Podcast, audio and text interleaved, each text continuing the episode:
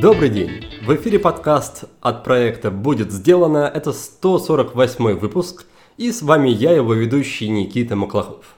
Сегодня у меня в гостях Илья Мартынов, нейрофизиолог и автор книги «Мозг.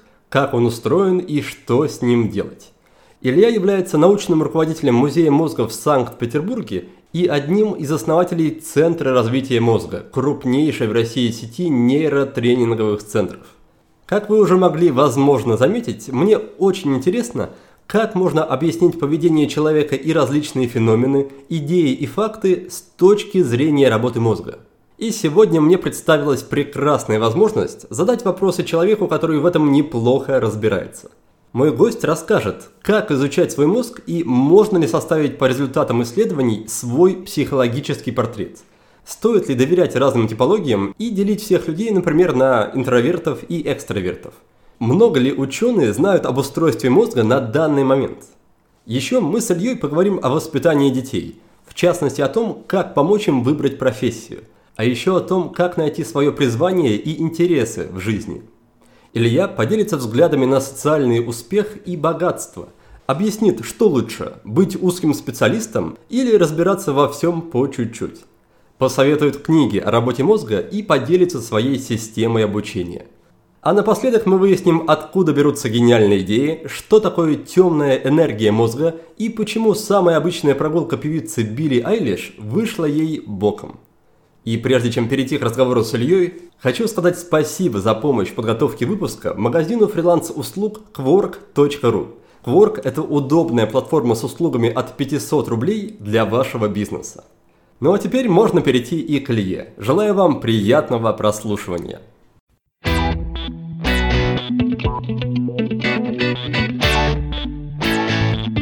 Илья, привет!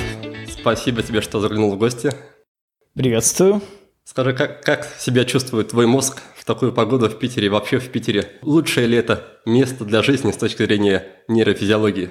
Ну, физиология вряд ли пока это исследовала прям так предельно, но по моему ощущению Петербург – это прекрасное место для того, чтобы заниматься каким-то серьезным делом, потому что если ты не занимаешься серьезным делом, ты просто начинаешь спать, впадаешь в депрессию и уныние. Поэтому тут у людей, мне кажется, два варианта. Либо чем-то таким драйвовым заниматься, чтобы себя постоянно подстегивать к чему-то новому, либо спать. Вот, поэтому я выбрал первое, лично для себя. Хороший выбор. А что ты скажешь по поводу своего мозга. Я так полагаю, что ты как нейрофизиолог интересуешься, в принципе, мозгами, и свой мозг должен быть интереснее всех других. Насколько ты с ним хорошо знаком, насколько ты его вообще изучал, как его можно изучить? Расскажи немного про это. Вообще, как правило, на самом деле физиологи хуже всего знают свой собственный мозг, ну, потому что думают, ну, что там ковыряться у себя в мозгах. Хотя, может быть, я и здесь обобщаю, потому что, э, в общем-то, ни для кого не секрет, что поначалу, когда мы учимся, мы какие-то эксперименты на себе ставим. Ну, в частности, например, когда я делал э, свое исследование, я сначала на своем мозге все проверял, и вообще, кстати, все технологии, допустим, которые мы применяем и в музее мозга, и в Центре развития мозга, я этим всем научным безобразием руковожу уже несколько лет, и вот всегда я, конечно, все на себе проверяю. Поэтому электроэнцефалографически могу сказать, что я зарегистрировал километры электроэнцефалограммы своего мозга. Это действительно очень много, и, в общем-то, что-то знаю. Я сканировал свой мозг. Э, мозг вообще можно исследовать двумя способами, двумя глобальными. Это инвазивно, когда мы что-нибудь вот вскрываем череп и что-нибудь туда что-нибудь всаживаем вот так вот, да поглубже, что называется, да, электроды какие-нибудь, смотрим, что там в активности в реальной. Это называется, например, электрокартикограмма, да, когда мы регистрируем активность нейронов коры больших полушарий. Я никогда с этими методами не работал, и мне в мозг пока, слава богу, никто ничего не всаживал. Вот. Но на самом деле это очень информативный метод, очень информативный, и он все время больше всего нам дал информации. Вот, ну, есть другая группа методов, это неинвазивные, это вот МРТ, я думаю, многие о них слышали, это электроэнцефалограмма. Сейчас, кстати, электроэнцефалограмма практически все, кто хотят э, стать, например, водителями, они все проходят. Несколько лет назад, в 2016 году, Минздрав издал указ о том, что все должны проходить электроэнцефалограмму, чтобы исключить эпиактивность эпилептическую. Вот поэтому так или иначе все э, мы сталкиваемся, может быть, сами того не подозревая, с исследованием мозга. То есть мы немножко свой мозг, каждый из нас, ну, по крайней мере, те, кто сейчас сдают на права, немножко его исследуют. В зависимости от метода понятно, что мы разную информацию можем извлекать. То есть мы можем извлекать структурную информацию, как на МРТ, то есть что там у нас, как устроено, где мужичок, где гипоталамус, а можем извлекать функциональную информацию, то есть как что работает, насколько активно. Кстати, вот к этому вопросу сейчас смешную штуку скажу. Я тут в первом медь делал исследование, ну, как с коллегами, просто мы тут затеяли одно исследование, они сидели, сидели, сидели, все регистрировали электроэнцефалограмму, только слушай, говорит, как скучно, говорит, вообще. Все настолько, говорит, правильно у тебя в мозге. прицепиться не к чему. Я думаю, ну какой ты скучный среднестатистический человек получается. Кстати, вот э, к вопросу могу сказать, у меня вот буквально недавно была девочка, вообще в моей практике такое впервые, у девочки нету полностью одного полушария, причем левого. Девочка говорит отлично на нескольких языках. Это врожденное, да? Э, да, стоит на одной ноге, занимается акробатикой я был настолько шокирован, что я даже с разрешения мамы там отправил коллегам и даже переслал в MIT, у меня есть коллеги в MIT в Штатах, и я им даже отправил туда вот этот снимок. Мы еще раз удивились тому, как даже зная структурно очень много, то есть вроде имея МРТ, имея ЭГ, имея данные о большом количестве таких аспектов работы мозга, на самом деле мы до сих пор не понимаем до конца, как он работает. И даже когда у тебя нет полмозга, это говорит о том, что ты можешь отлично жить, заниматься акробатикой, изучать языки и, в общем, неплохо справляться с этой жизнью. Кстати, вот эта история, она еще раз подтверждает, да, вот эту вот несостоятельность этой вот э, гипотезы относительно того, что там правое полушарие, там это всякие гуманитарные функции, левое это какие-нибудь там точные науки или математика. Нет, все-таки похоже, что они дублируют друг друга. Кстати, например, был эксперимент, исследование, если у человека была опухоль, практически вот вся зона, связанная с воспроизведением речи, э, она была удалена у него из прилежащей участки. Через два с половиной месяца он стал говорить практически так же, как до операции. То есть похоже, что правое полушарие халтурило, то есть он дублировал это, халтурило, а потом он говорит, ну ладно, включу чушь в работу, раз левого нет, пора поработать, да. То есть вот похоже, что он перебрасывает так функции.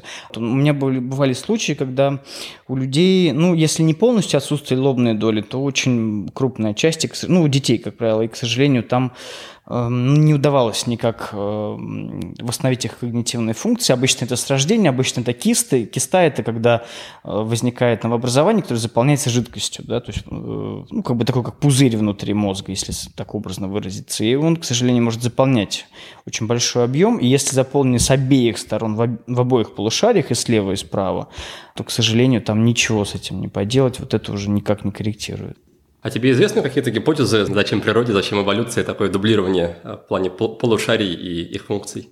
Я вот прихожу, знаешь, к выводу о том, что вот особенно про мозг нельзя ничего понять природу работы вот этого механизма никаким другим способом, как поломать это, скажем так. Так и делают до сих пор на животных. Вот я часто такие эксперименты стоял, мы там крыс обучаем чему-то, а потом, ну, извините, да, дорогие слушатели, может, это не очень гуманно, разрушаем кусок мозга, и смотрим, как меняется. То есть выпадает эта функция или нет. И понимаем, что эта структура вовлечена, допустим, в обеспечение этой функции или нет. Да, жесткий эксперимент, я ушел все время, потому что ну, я не смог мучить так животных долго. Ну, это было там и в моей, скажем так, практике. В природе, в принципе, мы все симметричны, и это, ну, такая просто дань, видимо, подстраховки. У нас поэтому две почки, да, у нас два легких, и люди же отдают почку одну, неплохо же, в принципе, потому что, ну, понятно, что, может быть, не так активно могут жить, как если с двумя почками, но, в принципе, как бы они живут вполне себе полноценной жизнью. И вот похоже, что, да, вот эти все вот врожденные нарушения, ну, именно врожденные, кстати, что очень важно, Потому что если вот у вас мозг, э, не дай бог, там удалится половина мозга во взрослом возрасте, особенно в преклонном, я думаю, это серьезным образом скажется на вашей жизни. Просто потому, что он не успеет уже скомпенсировать это нарушение. Но при этом, как я понимаю, вот этот способ исследования на основе поломок не до конца надежен, потому что все-таки может быть третья какая-то причина, то есть э, есть область мозга, которая разрушена, потерялась функция, но может быть была какая-то еще третья причина, которая на все это влияет, да, и вместе с этим еще 50 других поломок было связано. Это правда, да. Это, конечно, это слабое место этого приема. Ну вот есть же известный вот этот вот пациент Генри, э, пациент H, да, который страдал очень тяжелой формой эпилепсии, ему было решено удалить гиппокамп. Ему удалили гиппокамп, и он вроде как сильно не пострадал, как, как личность и так далее. Вроде как по поначалу, как казалось. Но потом выяснилось, что он перестал запоминать всю новую информацию. Он себя перестал запоминать, и он каждый день проживал как будто заново. Даже вот потом фильм да, сняли вот, по мотивам вот этой всей истории, реальной истории. Долгое время, до 2013 года, так и думали, что вот гиппокамп был разрушен с обеих сторон, поэтому вот так сказалось на памяти. Но потом э, сделали более детальные реконструкции в 2013 году, и оказалось, что там несколько хитрее все было. То есть там, во-первых, какие-то области были не до конца у него разрушены, а какие-то области, наоборот, были удалены. То есть как бы стало понятно, что там не совсем только гиппокамп пострадал. Вот как если бы только гиппокамп пострадал, непонятно было бы, да, то есть там есть некоторые, скажем так, до сих пор неясности в этом вопросе. Поэтому ссылаться, скажем так, сейчас на пациента Генри, как вот на такой показательный пример того, что у тебя гиппокамп пропадает, и сразу же забываешь новую информацию, то есть не учишься, не совсем корректно, скажем так. Тут все несколько сложнее. Есть ли какие-то способы изучения своего или чужого, чужого мозга, которые позволяют предсказать, не знаю, особенности поведения, там, какой-то тип психологии человека. Вот если я сдам тест генетический, он пусть не, не точный, пусть, может быть, там с выдумками генетиков, но расскажет, что вот у меня есть предрасположенность к болезням, вот у меня есть предрасположенность к каким-то спортам, легким или там тяжелоатлетическим. Есть ли что-то похожее, аналогичное для мозга? Ну, это мечта, конечно. То есть это пока что только мечта. Тест дифференциальных возможностей. То есть есть э, специальная область в психофизиологии, психофизиологии дифференциальных отличий. То есть кто как, в принципе, мы э, друг с другом различаемся. В той лаборатории, куда я недавно вот сейчас присоединился, в Институте Сеченова, это лаборатория возрастной психофизиологии, группа возрастной психофизиологии, они занимаются, собственно, как раз-таки вот этими проблемами того, как по-разному вызревают функции у разных людей. Вот если раньше считалось, что у всех детей к 4 годам должна речь сформироваться, то сейчас мы понимаем, что в зависимости от того, как работает аркуатный пучок, это специальная там структура связи в мозге, в левом полушарии, там определенным образом организованная, как там э, взаимодействуют различные области вовлеченного обеспечения речи, в зависимости от того, как они друг с другом связываются, для каждого человека нормой его развития речи будет немножко разный возраст. Похоже, что, ну, может быть, лет через 20-30 мы прям можем сканировать мозг и говорить, что да, вот у вас, скорее всего, вот эти структуры вовлечены, Э, такие-то там нейросети активны, поэтому вот у вас вот такой вот профиль когнитивный. То есть вот такой профиль. То есть сейчас мы только-только к этому подходим. И это очень круто, потому что э, раньше всех под одну гребенку. Сейчас стало понятно, что вариабельность норм очень большая. То есть это только-только в самом зачатке. Потому что это очень сложно исследовать, это очень сложно дифференцировать и сложно, скажем так, одно там отчленять от другого. Я просто сейчас пытаюсь как бы об очень сложных вещах говорить очень простым языком, но на самом деле там, скажем так, очень много нюансов. Иногда непонятно, как одно от другого отчленить. Вот что сложно. То есть мы э, можем думать, что это два разных, например, процесса, или наоборот, что это один процесс, а это будут совершенно разные процессы. Да? И вот как это отчленить, пока э, непонятно, как систему контроля ставить. Это ну, проблема всех психофизиологических, конечно, экспериментов. Угу. А есть ли вообще хоть какие-то типологии психологические или околопсихологические, которые хоть сколько-то опираются на знания о мозге, хоть сколько-то достоверны. Вот есть там всякие тесты, похожие на соционику на основе всяких юнгианских измышлений. Есть там деление на темпераменты, темпераменты есть вот деление там, НЛПшное на аудиалов, визуалов, кинестетиков. Что из этого можно хоть как-то связать с тем, что мы знаем? Ну вот аудиалы, визуалы, кинестетики, они вот буквально тут недавно тоже вышли исследования, которые полностью тут, в общем, практически опровергли, да, то есть там пытались людей учить именно по какому-то там вот стилю, либо аудиальному, визуальному, и все разваливалось. То есть все-таки похоже, что мы практически все визуалы, у кого есть глаза и у кого нормальное зрение, да, в большинстве случаев 80 с лишним процентов информации идет через зрение. Вот, а, там что касательно соционики, я сейчас скажу такую вещь, а, за которую, конечно, меня там, не знаю, коллеги именно нейрофизиологи будут потом ругать, и психологи тоже, хотя я знаю психофизиологов, которые разделяют мою точку зрения, я считаю, что в соционике есть кое-что, что может э, действительно иметь обоснование. Я считаю, что есть э, у людей, скажем так, в каких-то ситуационных, опять же скажу, здесь вещах есть понятие такое, как интроверсия, экстраверсия, то есть интровер, интровертированность, экстравертированность, это все равно есть. По, по роду моей деятельности мне приходится в том числе иногда, вот ну, мне говорят, ну, ознакомься, скажи, что ты думаешь. Мне вот присылают, я там читаю там эти книжки там и так далее, и вот я, я думаю, ну, вот это совсем похоже на билиберду, но вот здесь может быть какая-то правда. То есть что-то там, да, какие-то вещи, действительно, они могут как-то воспроизводиться, но сказать, что это какая-то прям работающая 100% типология, нельзя, потому что ну, она, опять же, основана на наших когнитивных искажениях, и вы начинаете, как правило, искать в человеке то, что вам изначально показалось. Какие критерии вот типирования, условно говоря? Вот это самая главная проблема. Потому что, когда я разговариваю с ними, я говорю, ну, хорошо, вот человек, вот он кто? Он говорит, ну, вот он Габен. А нет, другой говорит, а он Бальзак или кто он там, Достоевский. То есть они начинают друг с другом еще спорить. То есть вот я даже ходил на их там конференции, я говорю, так если вы даже друг с другом не можете договориться, кто у вас этот человек, как же мы можем дальше-то его изучать? То есть нету какого-то более-менее объективного критерия. Вот это проблема. Я не исключаю, что, может быть, когда-нибудь там соционика сильно трансформируется, если он действительно какие-то начнет использовать подходы именно психофизиологические, да, там, серьезно, и они сумеют каким-то образом это переложить на уровень именно психофизиологии, может быть, она станет действительно какой-то более серьезной такой да, типологией. Но пока что там очень много субъективности и вот этих когнитивных искажений. Сейчас даже, кстати, вот Павловская, да, там типология по поводу там сангвиник, холерик, там, да, меланхолик, темпераменты, она не выдерживает критики. Не выдерживает критики, потому что очень много промежуточных всяких, да, там, вариантов и так далее. Но наиболее разработанной считается типология по Леонгарду и Личко, но это там надо прям сеть разбираться. Это действительно можно, в принципе, у детей наблюдать.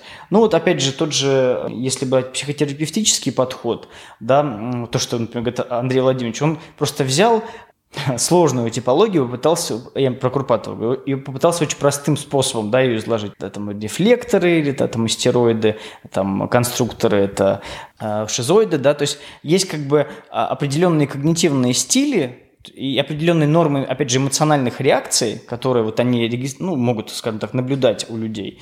И вот они, собственно, попытались свести их нескольким типам. Но опять же, вот мы даже с, с тем же Андреем Владимировичем разговаривали, он же ведь понимает, что там очень все сложно, ну, это надо сказать, и мы с ним говорили о том, что на самом деле типов будет столько, сколько людей на Земле.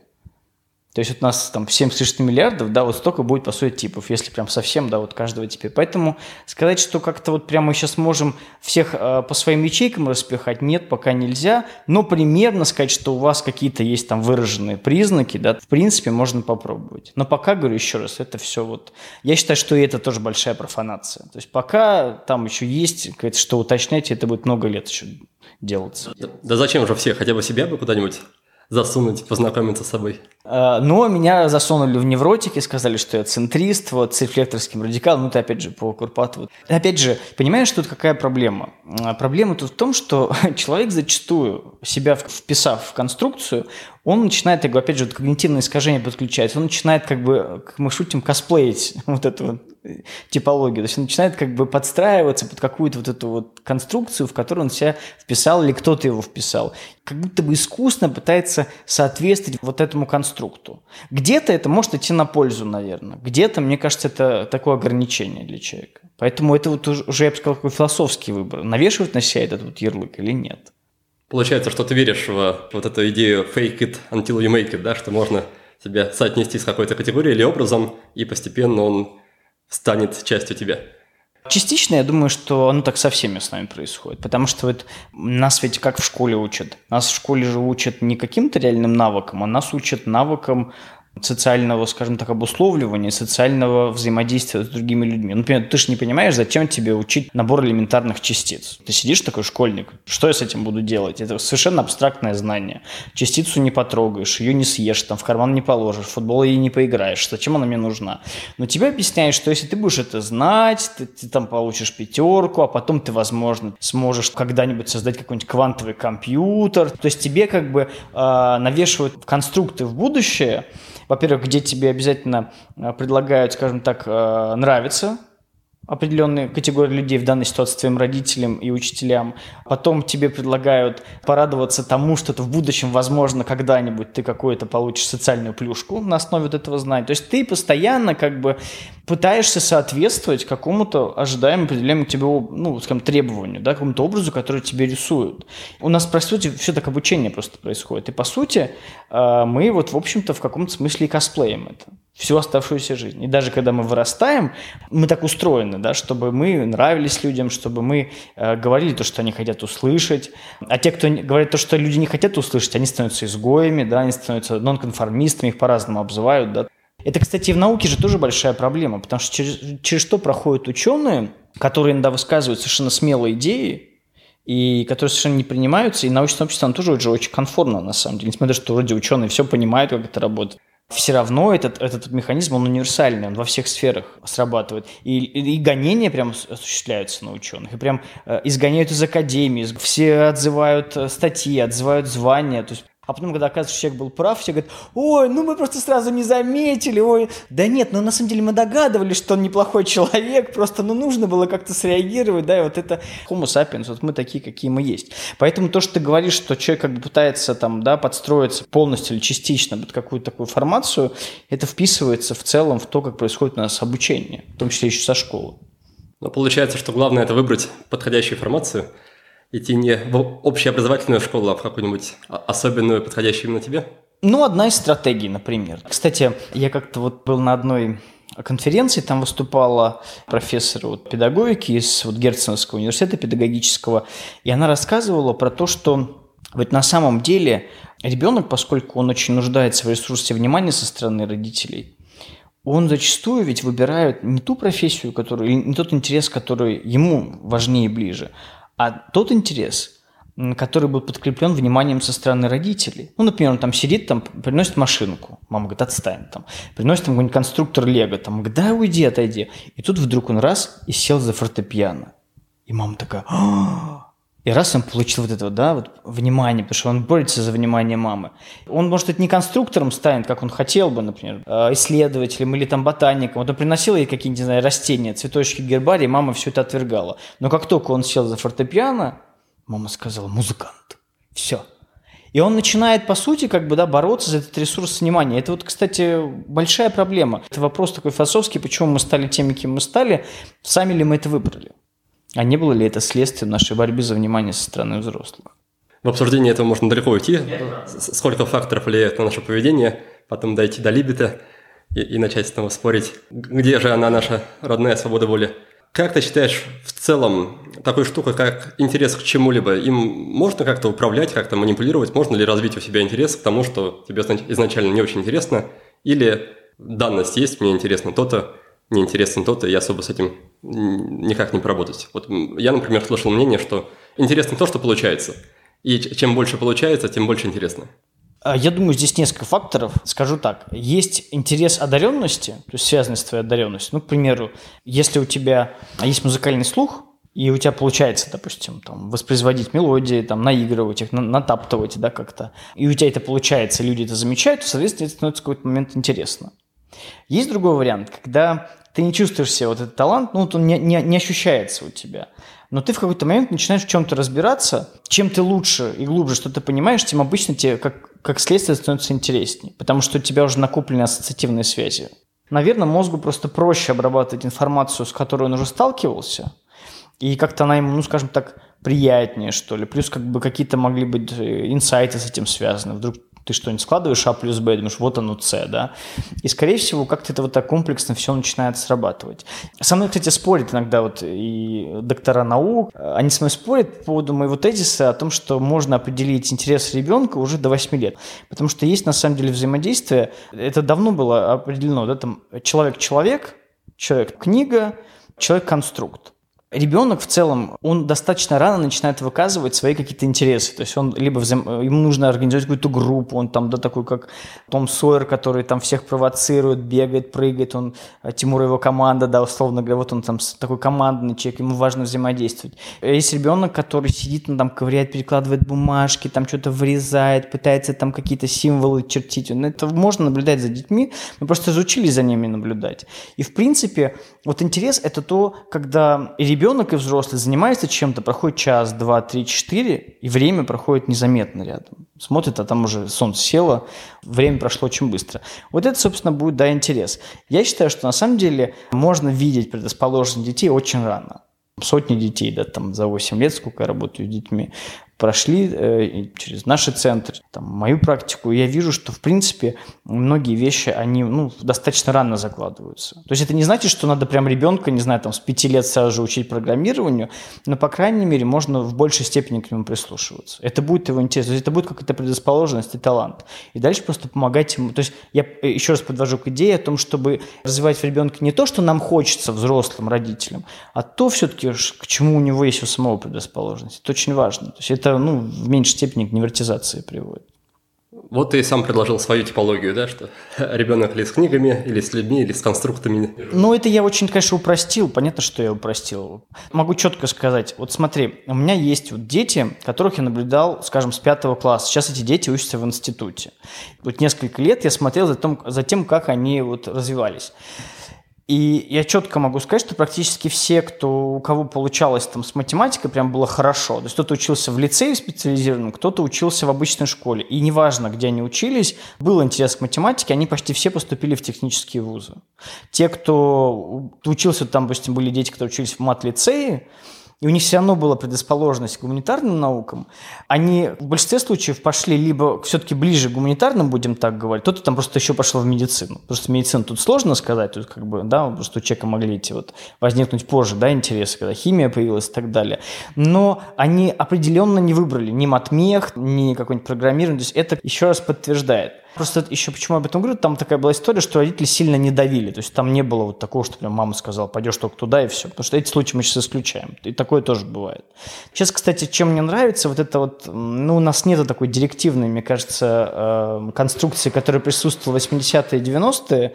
И даже вот, э, когда я еще поступал в университет, я помню, что и мои родители, и их сверстники все-таки придерживались конструкции, что родители должны сильно влиять на детей. Сейчас они влияют, мне кажется, меньше. И поэтому у нас, опять же, появляется хороший такой материал для исследования. Мы можем видеть, что дети сами выбирают, а не под давлением на родителей достаточно жестким зачастую. Но все равно ведь у детей, особенно у довольно маленьких, у них очень ограниченное поле выбора. У меня две дочки – и они вряд ли заинтересуются игрой на пианино, потому что просто нет, нет пианино нигде в поле зрения. Скорее всего, они заинтересуются, там, не знаю, книгами, потому что книг больше есть. Для этого я считаю, что детей иногда полезно куда-то выводить, детскую филармонию, водить и посмотреть чего. Э, иногда это помогает делать садик, вот как бы тривиально это не звучало. Просто в садике много чего есть, и там, в принципе, воспитатели это подмечают. То есть дети некоторые сами тянутся к тому же музыкальному инструменту, краскам, например, если им нравится рисовать, конструкторам, еще к чему-то. Там можно это тоже увидеть. То есть тут я, я сейчас подвожу к идее о том, что мы, взрослые, должны быть более внимательными. Просто подмечать какие-то вещи такие, куда действительно сам ребенок тянется.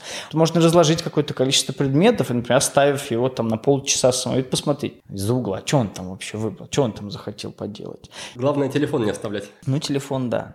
Но это, это большая проблема. Кстати, мы делали исследование, делали аналог маршмеллоу теста, ну, такой небольшой, у нас там небольшая была выборка, на чек 15. У нас были дети вот возраста 5,5-9 и 10-12 лет.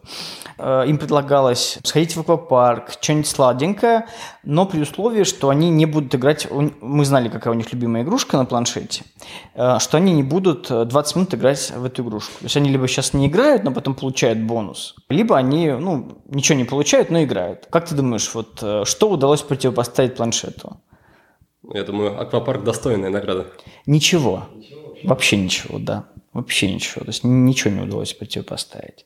Но если 10-12 там как-то еще... У нас она поменьше была группа, у нас поменьше там было этих взрослых детей. Они, допустим, не сидели все время в планшете. То есть то дети, которые 5,5 лет, 9, э, они э, сразу же вот игнорировали в попытке их дополнительно убедить. То есть это, конечно, Большая сложность, но с другой стороны мы можем это использовать, как я говорю, как инструмент edutainment. Сейчас разрабатывается программа, та же вот школьная лига Роснана, они еще лет 8 назад разработали программу edutainment обучения с развлечением, когда они придумали специальные математические э, уроки там с айфоном, то есть ты берешь в руку iPhone, там строишь параболы, смотришь площади там разных фигур, объемы их, там вращаешь их там всячески. То есть дети обучаются, по сути, использовать это как инструмент такой рабочий, а не просто как развлекательная история. И поэтому, возможно, за этим будущее. Потому что пока, пока непонятно, что с этим делать. Если разврат нельзя прекратить, надо возглавить? Ну, я бы сказал, перенаправить его в другую, в конструктивное созидательное русло, насколько это возможно. Науку же тоже можно сделать интересной, потому что есть же совершенно потрясающие ресурсы, когда дети могут смоделировать эксперимент химический. То есть вот у нас э, большая же проблема сейчас. Почему, естественно, науки, почему э, к ним в какой-то момент пропал интерес? Сейчас потихоньку стал возобновляться, потому что понятно, что в 90-е годы у нас страна переживала очень непростые времена. На 30 опытов химии ставилось 2 в школе. То есть вот, допустим, должно быть там за программу 30 опытов. Два только показ, в лучшем случае. И то, если учитель пошел за свои деньги и купил там эти реактивы. Какая химия, какая физика, то есть дети вообще не понимают, как это работает, и э, сама по себе, на самом деле, химия – это же очень красивая наука, она очень наглядная, а в итоге она получается супер теоретическая, она получается просто бесконечно эти формулы, дети их пишут, их это раздражает, э, они не понимают, зачем, опять же, да, возвращаясь к тому, что я недавно сказал, и, соответственно, ну, и не выбирают эти дисциплины, все идут менеджерами, юристами, экономистами, потому что им, по крайней мере, говорят, что там можно денег заработать. И только в последнее время потихонечку стало как-то это выравниваться, потому что школы стали лучше оснащаться, стало больше возможности ставить эксперименты, и дети стали понимать, что действительно эта наука, она интересная, и там есть чем заниматься вообще. Это очень наглядно, на самом деле, может быть. А чем, кстати, может заработать на жизнь нейрофизиолог себе? Грантами, грантами, как говорится, только грантами, наверное, в современных реалиях потому что зарплаты маленькие у физиологов. У меня смысла спрашивать нет, потому что у меня не совсем стандартная получилась ситуация, потому что я пошел работать в частный сектор, потому что меня э, изначально не взяли в аспирантуру. Не взяли не потому, что я был там какой-то неталантливый, а потому что сказали, знаешь, у нас тут люди по 3-4 года в очереди стоят, так что погуляй-ка, мальчик, вот потом мы тебя возьмем. Но потом в конечном итоге меня взяли, конечно, в аспирантуру, но 3-4 года гулять я не стал, пошел заниматься ивентами. То есть мы делали мероприятия и потихоньку параллельно э, родилась идея сделать, собственно, вот уже прикладные исследования. Мы начали работать с биологической обратной связью, открыли кабинет в 2014 году и стали работать, собственно, с детьми, с гиперактивными. И поэтому меня тут, может быть, сравнивать э, с другими физиологами смысла нет, потому что я ушел как бы в частный сектор, ну и там другие заработки. У меня один коллега, там, например, Митя Ахмедиев, он ушел работать в Octobrain, это международная компания, которая занимается разработкой мозг-компьютерных интерфейсов и программ... ну, программирует э, всякие разные, делает программные продукты для этого. И у него, допустим, там зарплата 150-200 тысяч. Такие, по-моему, были вот цифры. Надеюсь, Митя меня не сильно разругает, что, наругает, что я это рассказываю. То есть, ну, я это опять же говорю к тому, что если ты очень захочешь прям зарабатывать денег, ты можешь их заработать. Вот прямо если у тебя стоит такая задача. Но, как мне кажется, все-таки люди идут в науку ну, немножко не за этим, не за этим, а все-таки идут за какой-то идеей. А если есть идеи, если есть желание что-то делать, можно и грант получить.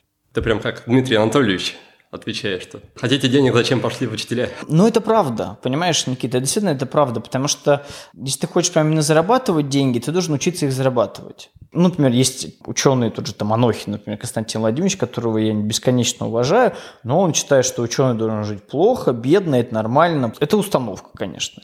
Я считаю, что ученый не должен жить бедно совсем, то есть у него как минимум должна быть возможность как-то себя обеспечивать более-менее достойно, чтобы у него была, была нормальная крыша над головой, нормально поесть, как-то одеться, там, съездить отдохнуть. То есть мы не говорим сейчас о каких-то сверхприбылях там, и о том, чтобы, не знаю, у него была яхта и личный самолет. Все об этом, естественно, речи не идет. Но если у ученого нет возможности, да, там, если у него нет крыши над головой, если он там голодает, то какой он ученый? Как он, естественно, что он будет исследовать, если он о другом думает? Ученый, как минимум, должен жить достойно. Я, я здесь не разделяю, например, позицию Константина Владимировича Анохина. Вот надеюсь, что меня там сильно не будут потом ругать, что я так это вот рассказываю откровенно. Но, и с другой стороны, я не считаю, что вот ученый прям должен стремиться к каким-то большим деньгам, просто когда ты о них стремишь, к ним стремишься, ты уже не, у тебя нет просто времени для науки. Потому что зарабатывание больших денег, как известно, требует э, определенного психического ресурса. Нереально, это невозможно. То есть быть там долларовым мультимиллиардером, крутить огромные э, денежные потоки, за всем этим операционно следить и при этом еще и глубоко погружаться в научную сферу. Я, по крайней мере, в это не верю, честно скажу. Но, с другой стороны, это возможности и свобода пробовать какие-то проекты, там, не знаю, тот же Илон Маск, его всякие нейролинки – я не буду говорить, что думают по-настоящему серьезные ученые про Илона Маска, в том числе в Америке. Там, конечно, серьезно к этому не относится. Такое баловство. Большой такой серьезный пиар. Как шутит один мой знакомый журналист из э, Калифорнии, он говорит, что это большая стиральная машина, вот, которую запустили очень давно, и, и барабан которой все никак не может остановиться. Если вы думаете, что в Америке нет коррупции, и она не прикрывается крупными широкомасштабными проектами, о которых говорят на телевидении и в интернетах, это большое заблуждение. Мне постоянно говорят те же калифорнийские мои знакомые, тут украли 20 миллионов долларов на мост, тут украли 30 миллионов долларов на дорогу, в общем, все, все как везде, как говорится.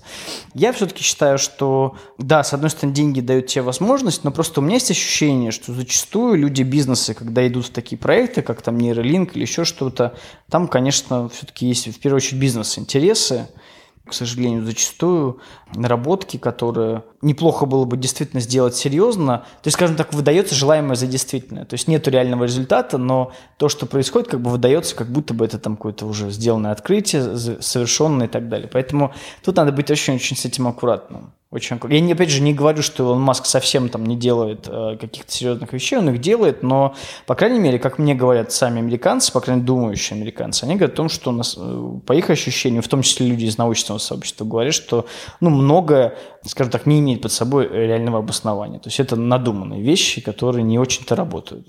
Возможно, это был не самый удачный пример, но я тут говорю скорее про именно возможности и свободу для всяких экспериментов, э, чем про конкретный случай. Мне кажется, в этом плане как раз история довольно, то есть прошлое довольно показательное, что большая часть ученых – это люди из более-менее высшего сословия, да, которые могут запереться у себя дома, остальная часть там их усадьбы под руководством прислуги и супруги – они спокойно там препарируют своих лягушек. Ну да, это вот, собственно, когда я учился в университете, нам в институте Павлова, помню, один профессор читал лекции и говорил, вот, конечно, говорит, если бы мы жили, как там Иван Петрович Павлов, ну, когда он, ты там встаешь, тебе камердинер приносит там свежевыжатый сок, там тебя... У Павлова, кстати, была одна из первых машин в мире. Когда Павлов ехал в Колтуши, в свой институт, люди выходили на дорогу и смотрели, как едет его машина. Я сейчас про Нобелевского лауреата Ивана Петровича Павлова. Конечно, это идеальные условия. Но опять же, еще раз повторюсь, Павлов не занимался своим бизнесом как таковым, он получал очень серьезное субсидирование от государства, в том числе от императорской семьи. Перед Павловым стояла совершенно тривиальная изначально задача интенсифицировать, получить большое количество инсулина, потому что на инсулин тогда был спрос, и нужно было это сделать. То есть у него был, по сути, запрос от фармацевтической промышленности. Там все тоже не так просто на самом деле было. Знаете, так это если историю ковырять, то там надо уж ковырять ее глубоко и капитально. Вот, поэтому там тоже были определенные бизнес-интересы. Вот. И сейчас, э, особенно в капиталистических странах, эта тенденция, она только усилилась. Несомненно, когда у тебя есть деньги, такое субсидирование, финансирование, конечно, намного проще делать. Я, я, я, я может быть, как бы и э, хотел бы быть на месте Ивана Петровича в плане финансирования. Не вижу ничего плохого в том, чтобы там, помочь государству или формации, да. Ну, если, опять же, это для там, хорошего дела какого-то. Но это, это надо быть тем счастливчиком, которому это перепало, как говорится. Все-таки большинство ученых такими преференциями не обладают. Ну или когда обладают, они уже такие старенькие, что у них уже сил на это нет. А что по поводу тебя и по поводу задач каких-то больших, может быть, сверхзадач, стоящих перед тобой? Есть ли у тебя какая-то глобальная такая мечта решить какую-то проблему, мысль, которая не дает спать по ночам и позволяет не отвлекаться на какие-то посторонние вопросы? Ну, сейчас, наверное, уже такой мысли нету. Понятно, что у меня есть понимание того, куда нужно двигаться. За мою жизнь и за жизнь даже на моих внуков мы это, конечно, не сделаем. Потому что понятно, что необходимо сейчас научиться на уровне генетики купировать патологии развития мозга, потому что э, большинство патологий, их лучше предотвратить, чем их э, лечить уже. Я действительно хотел, чтобы в конечном итоге мы эти вещи побороли. То есть мы побороли пороки развития мозга, но для этого, опять же, нужно уметь вмешиваться в генетику, в эмбриологию, то есть во время да, развития тоже это уметь внутриутробного контролировать эти процессы. Это большой такой серьезный очень задел на будущее. Сейчас кое-какие шажочки вот в, в этом направлении сделаны уже, вот генная терапия в том числе, да, там диабета, например когда мы можем подсаживать какие-то кусочки генетического материала, и клетки начинают, например, вырабатывать то, что они до этого не вырабатывали, какие-то вещества, да, ну, к примеру, да. Но пока это микро-микропроценты из того, что может быть сделано. Мне мечта в том, чтобы люди наконец-таки признали в том, что они разные. Ты говоришь, вот научились вот дифференциально понимать, почему мы разные. То есть, и исходя из вот этих вот наших различий, различий мозга, то есть мы признали, что мы действительно немножко у нас разные когнитивные стили, и мы научились не требовать со всех все под одну гребенку, а с пониманием относиться к особенностям друг друга. Но для этого нужны тоже очень серьезные исследования, нужно какую-то серьезную научную базу подвести. Это работа не одного десятилетия. А сейчас я хочу сделать небольшую паузу, чтобы рассказать о том, как вы можете совершать покупки с выгодой для себя, если у вас есть карта Сбербанка. 9 лет назад банк запустил программу лояльности, которая называется Сбер Спасибо. Сейчас она является самой крупной в России. Программой пользуются уже 45 миллионов человек, и каждые 7 секунд регистрируется новый участник. Вот, пока я это все говорил, уже пару человек точно зарегистрировалось. Так вот, схема очень простая и понятная. Вы делаете покупки по карте Сбербанка. За это вам начисляются бонусы, которые вы потом обмениваете на скидки у партнеров программы. Один бонус равен одному рублю скидки. На что можно получить скидки? На самом деле на все, что угодно. С программой Сбер Спасибо сотрудничают целых 75 тысяч торговых точек, их число растет каждый день. Вы сможете приобретать со скидкой товары и услуги из 40 категорий в розничных магазинах и на сайтах партнеров программы. Причем скидка может достигать даже 99%, что, конечно, очень приятно. Более того, в программе Сбер Спасибо есть 4 уровня привилегий. Спасибо, большое спасибо, огромное спасибо и, наконец, больше, чем спасибо. Чем выше уровень, тем больше бонусов вы получаете и, соответственно, ваши скидки на покупки тоже будут больше. Подключиться к программе лояльности очень легко. Это можно сделать в мобильном приложении Сбер Спасибо, в любом банкомате Сбербанка, через интернет-банк Сбера или, наконец, по СМС. Подробности читайте на сайте программы по адресу спасибосбербанк.ру, как слышится, так и пишется. И помните, что спасибо – это больше, чем слово. Возвращаясь к теме интереса и разности, разницы людей, что ты думаешь по поводу призвания или темы предназначения именно в контексте мозга? Считаешь ли ты, что можно вот найти такую, такую сферу или там область или несколько сфер, к которым твой мозг будет изначально более предрасположен или заточен под них? Я думаю, что да. Значит, у меня была история буквально недавно. Меня тут сильно насиловали профессора консерватории. Имел неосторожность поучаствовать там в одном творческом таком проекте. И они говорят, мы тебе сейчас научим петь. Я говорю, знаете, говорю, моя ученица по музыке, она говорила, замолчи, закрой рот и э, заклей пластырем. То есть я слушать это не могу. И они меня, честно, учили музыке несколько недель. Потом бросили и сказали, ты абсолютно безнадежен. И все, они думали, что я издеваюсь над ними. Вот я, я тебе клянусь. То есть они, они говорят, да не может человек вот так плохо петь. Они говорят, мы уже начали сомневаться в том, что вот мы, вот педагоги, как говорится, музыкальные. Проблема во мне. Похоже, что вот те исследования, которые так аккуратно намекали на то, что предрасположенность к музыкальному слуху у нас генетически детерминирована, я думаю, что они отчасти правы, потому что ну, похоже, что это во многом генетически э, последовательная характеристика, хоть там и спорят со мной там фтиатры, врачи, что там можно любого человека научить. Я думаю, что не совсем любого и не совсем до одинакового уровня. Ну, скажем так, как-то там ритм прослушивать надо, да, как-то что-то там, как-то повторять какие-то простые мелодии, наверное, но вряд ли какой-то скрипичный музыкальный слух у всех одинаково э, вот так можно развить. Я вот сомневаюсь. Опять же, я могу ошибаться, это ну, на уровне моих каких-то предположений. Я думаю, здесь работает вот такой следующий принцип, что есть какие-то вещи, которые можно, в принципе, сразу отсечь, ну, человек сам обычно это чувствует. А что-то, оно вот что, собственно, получается, к чему есть какая-то психофизиологическая да, предрасположенность, вот это, наверное, в принципе, человек себе может развивать. Но скажу еще здесь такую вещь, что я не являюсь, опять же, сторонником какой-то моноспециализации, то есть это не значит, что, не знаю, ты там решил стать художником, и ты должен 24 часа в сутки сидеть там за картиной, что-то рисовать, лепить и так далее. Как раз-таки мне кажется, что если ты хочешь добиться какого-то большого успеха в какой-то области, тебе нужно работать 70 на 30, то есть 70% своего времени уделять вот этому делу и 30% решению кругозора. Ты хочешь стать э, музыкантом, писателем, художником, если ты не обладаешь интересным видением, у тебя нет каких-то идей, ты не читаешь разные книги, ты не общаешься с людьми из других сфер, то что-то новое предложишь. Потому что мы сейчас живем вообще в, в то время, когда сделать что-то самому уже практически невозможно. В науке, вот если профессор Джонсон и еще 150 человек после него, да, там в статье. То же самое кинематограф, галерейные истории, бизнес, да, тоже люди делают с партнерами, то есть не самостоятельно. То есть это То есть что-то делать, вот как раньше там Павлов что-то открыл, опять же, да, просто не писали других людей. С Павловым же тоже работали э, и другие исследователи. Ну и время было немножко другое, конечно. Сейчас сделать что-то одной области тоже сложно, поэтому исследователи, например, в науке работают на стыке дисциплин. То есть это и физики, химики, математики, программисты. Вот там уже можно что-то искать. Вообще сейчас, кстати, без математики, без программирования никакая же наука не обходится, серьезно. Программисты уже нас всех оккупировали. Например, вот я хотел все время пойти в лабораторию мозг-компьютерных интерфейсов к Александру Яковлевичу Каплану. Это лаборатория номер один в нашей стране.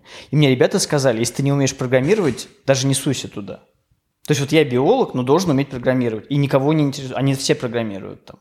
Представляешь себе, какая большая разница, ковыряться в нейронах или программировать? Это очень разные вещи, вообще-то говоря. Я не могу сказать, что я совсем ничего не понимаю в программировании. Скрипты я тоже писал, там, ну, приходилось иногда. Но сказать, что я там э, владею языками программирования, конечно, не могу. Надо пойти поучиться. Вот, кстати, хороший самому себе сейчас планчик на будущее да, составил.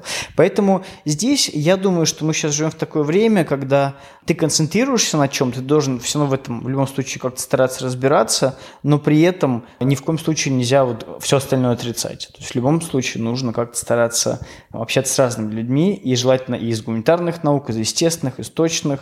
И с... таким образом ты можешь действительно какие-то интересные идеи синтезировать. А если замыкаться только в чем-то одном, вряд ли, вряд ли ты будешь успешным человеком.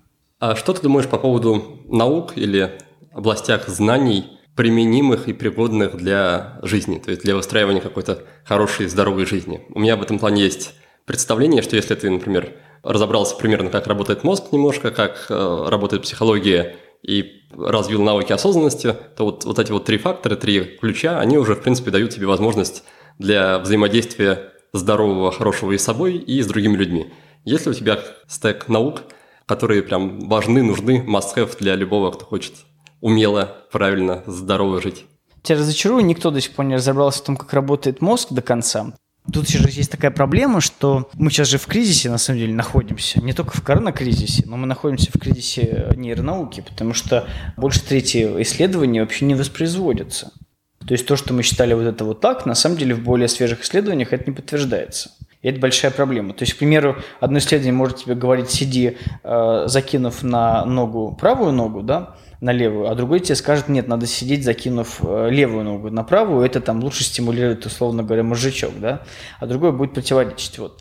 Поэтому я бы сейчас пока так вот все-таки смело не говорил про то, что мы э, понимаем, как работает мозг. Мне наоборот, чем ты больше начинаешь вот знать про мозг, тем тебе кажется все гораздо сложнее как-то сорганизовать, и вообще это то есть, скажем так, есть фундаментальные вещи, которые давно уже понятны. То есть, ну, к примеру, если ты не делаешь никакую физическую нагрузку, не даешь, это хреново сказывается на работу сосудов мозга. Ну, вот откровенно это так, да, это мы знаем. Поэтому надо делать хотя бы 25-30 минут в день гимнастику. И чем ты старше, тем, соответственно, продолжительность гимнастики должна быть больше. Потом мы там знаем про то, что здоровый сон тоже залог, соответственно, там консолидация памяти, перевод из краткосрочной памяти в долговременную и так далее. Но вот сказать, что именно тебе вот надо вот столько-то времени уделять там математику, на мнемотехнику, на это, это, а вот другому человеку не надо, а надо уделять на вот это, изучать древние языки, и тогда вот он будет успешен там в своей среде, а ты в своей, это сложно сказать, понимаешь? И, и его мозг, скажем так, заточен на это, поэтому нужно ему вот это прорабатывать, а вот этот мозг на это заточен. Нет. Скорее всего, тут работает какой-то универсальный закон разнообразия, то есть нужно максимально разнообразить как те сферы деятельности, в которые ты можешь себя погрузить. То есть, ну, мы точно знаем, что люди, которые владеют несколькими иностранными языками, в целом, ну, в Европе, по крайней мере, по данным социологических исследований, зарабатывают на 15% больше, чем те, которые не знают. Это 15% твоего социального успеха. То есть языки, мало того, что дают возможность твоему мозгу понять другие культуры, потому что нельзя понять язык, хоть немножечко не познакомившись с культурой другой страны. Во-вторых, да, ты можешь просто зарабатывать гораздо больше. Э, но опять же сказать, что все люди, которые знают языки, зарабатывают да, на 15%, на 15 больше, тоже нельзя. Поэтому, в общем-то, отвечая на твой вопрос, я думаю, какого-то универсального правила здесь нету. И сказать, что, например, знание, опять же, психологии и физиологии мозга как-то тебе в жизни поможет – я бы сказал, что здесь очень важно понять, что ты хочешь от жизни в первую очередь. Если ты хочешь просто, скажем так, спокойствия и здоровья какого-то внутреннего, да, и успокоения, и какого-то соотнесения себя с самим собой, да, нахождения какого-то своего дзена, то в конечном итоге ты понимаешь, к чему ты придешь. То есть ты придешь к тому, что тебе нужен домик на берегу океана и поменьше этих сумасшедших людей вокруг потому что люди – это источник стресса, и ты себя гружишь только теми людьми, которые в каком-то смысле да, там, приносят тебе радость, могут разделить какие-то твои идеи, и на самом деле у тебя не будет желания там строить супербизнесы, да, возводить огромные там здания под небеса, э, покупать себе яхты, самолеты, просто ты поймешь, что тебе это не нужно, потому что в действительности ну, у мозга нет на это запроса. Если ты хочешь быть социально успешным человеком, в плане плюшек каких-то социальных, много прям зарабатывать, и ты кайфуешь от того, что ты получаешь деньги, деньги это для тебя энергетика, энергия, драйв, то, что тебя заставляет просыпаться с утра, ставить стопы ног на холодный пол и бежать куда-нибудь под холодный душ, обливаться и там работать, работать, работать, то, конечно, тебе здесь не знание, скорее, работы мозга нужны, а знание того, как договориться с теми людьми, которые могут обеспечить твой успех. Это будет э, в первую очередь первостепенная твоя задача. И на самом деле эти все алгоритмы, они известны. Если ты хочешь быть богатым, успешным человеком, ты просто должен завести, а, определенные знакомства, ты должен понравиться, б, определенным людям, которые влияют на распределение этих ресурсов, ну и c, ты что-то должен им предложить такое, чтобы они в тебе нуждались. Другой вариант, ты должен заручиться поддержкой людей, которые влияют на распределение ресурсов, предложить что-то большому количеству людей или обмануть их, ввести в заблуждение в то, что им это нужно, чтобы они у тебя это покупали, то есть создать этот спрос. Вот они два варианта варианта того, как ты можешь... Друг, других здесь рецептов нет. И поэтому, скажем так, знание работы мозга, оно скорее наоборот тебя как-то делает более ограниченным, что ли, и ты думаешь, ну нет, ну вообще для мозга это не очень полезно, это, то есть ты идешь как бы через себя, э, чтобы понравиться определенным людям, либо у тебя должен быть такой психотип, либо ты должен как-то себя надломить, потому что мы знаем, что для того, чтобы договариваться с определенными людьми, которые распределяют ресурсы, я говорю это сознанием дела, потому что мне приходится регулярно договариваться с чиновниками. Поэтому я знаю, о чем я говорю. Вот, вот поверьте мне. Это не доставляет никакого удовольствия, потому что это весьма специфические люди, и у них свои интересы. Вот, и когда ты им говоришь, вот вы знаете, ну такой классный проект, можно и вот это, и вот они говорят, угу, а мне надо вот эту бумажку, вот эту, вот эту, тысячу бумажек для подстраховки, и вообще мы не понимаем, как это, что делать с бюджетом, и вообще вы не вписываетесь в наши планы, да, идите отсюда подальше. Ну, в общем, к чему я это говорю? К тому, что э, социальный успех, он сопряжен, скажем так, с какими-то жертвами по отношению к своему психологическому внутреннему состоянию. Если для вас это комфортно, ну, идите делайте. Если вы просто хотите жить и радоваться жизни, то тут скорее лучше стремиться к какому-то дзену, а это, соответственно, наоборот, знать поменьше про свой мозг, вот, не думать о сложных социальных взаимодействиях, наслаждаться просто природой, получать радость от того, что океан голубой, солнышко светит, вот, а рыбка сегодня поймалась на удочку золотого цвета. Есть же какие-то базовые навыки фундаментальные? Вот у нас есть ребенок, когда мы в любом случае хотим, чтобы он умел бегать, читать, писать общаться. То же самое, мне кажется, для взрослых людей есть много навыков, которые жизни образующие, от которых все зависит. Будь то как раз общение с другими людьми, будь то общение с самим собой и понимание того, как ты работаешь как механизм, как инструмент, как биологическая единица. И в этом плане, когда я говорю про понимание работы мозга, я, конечно, говорю не, не на научном уровне, а на именно бытовом прикладном, что если я проснулся с утра в ноябре, у меня плохое настроение, я хотя бы предположу, что, возможно, у меня там дефицит витамина D, пойду сдам анализы, попью меня станет жизнь лучше. То есть я, я скорее про это. Угу. Да, это, это может действительно как-то помочь. Опять же, еще раз э, вынуждены стоять на том, очень важно понять, что для вас является приоритетным. То есть все равно какие-то приоритеты нужно изначально расставить и подумать, для чего вы живете, чего вы хотите, да, как ты себя видишь в будущем, может, какое ты видишь будущее для своей семьи, для своих детей.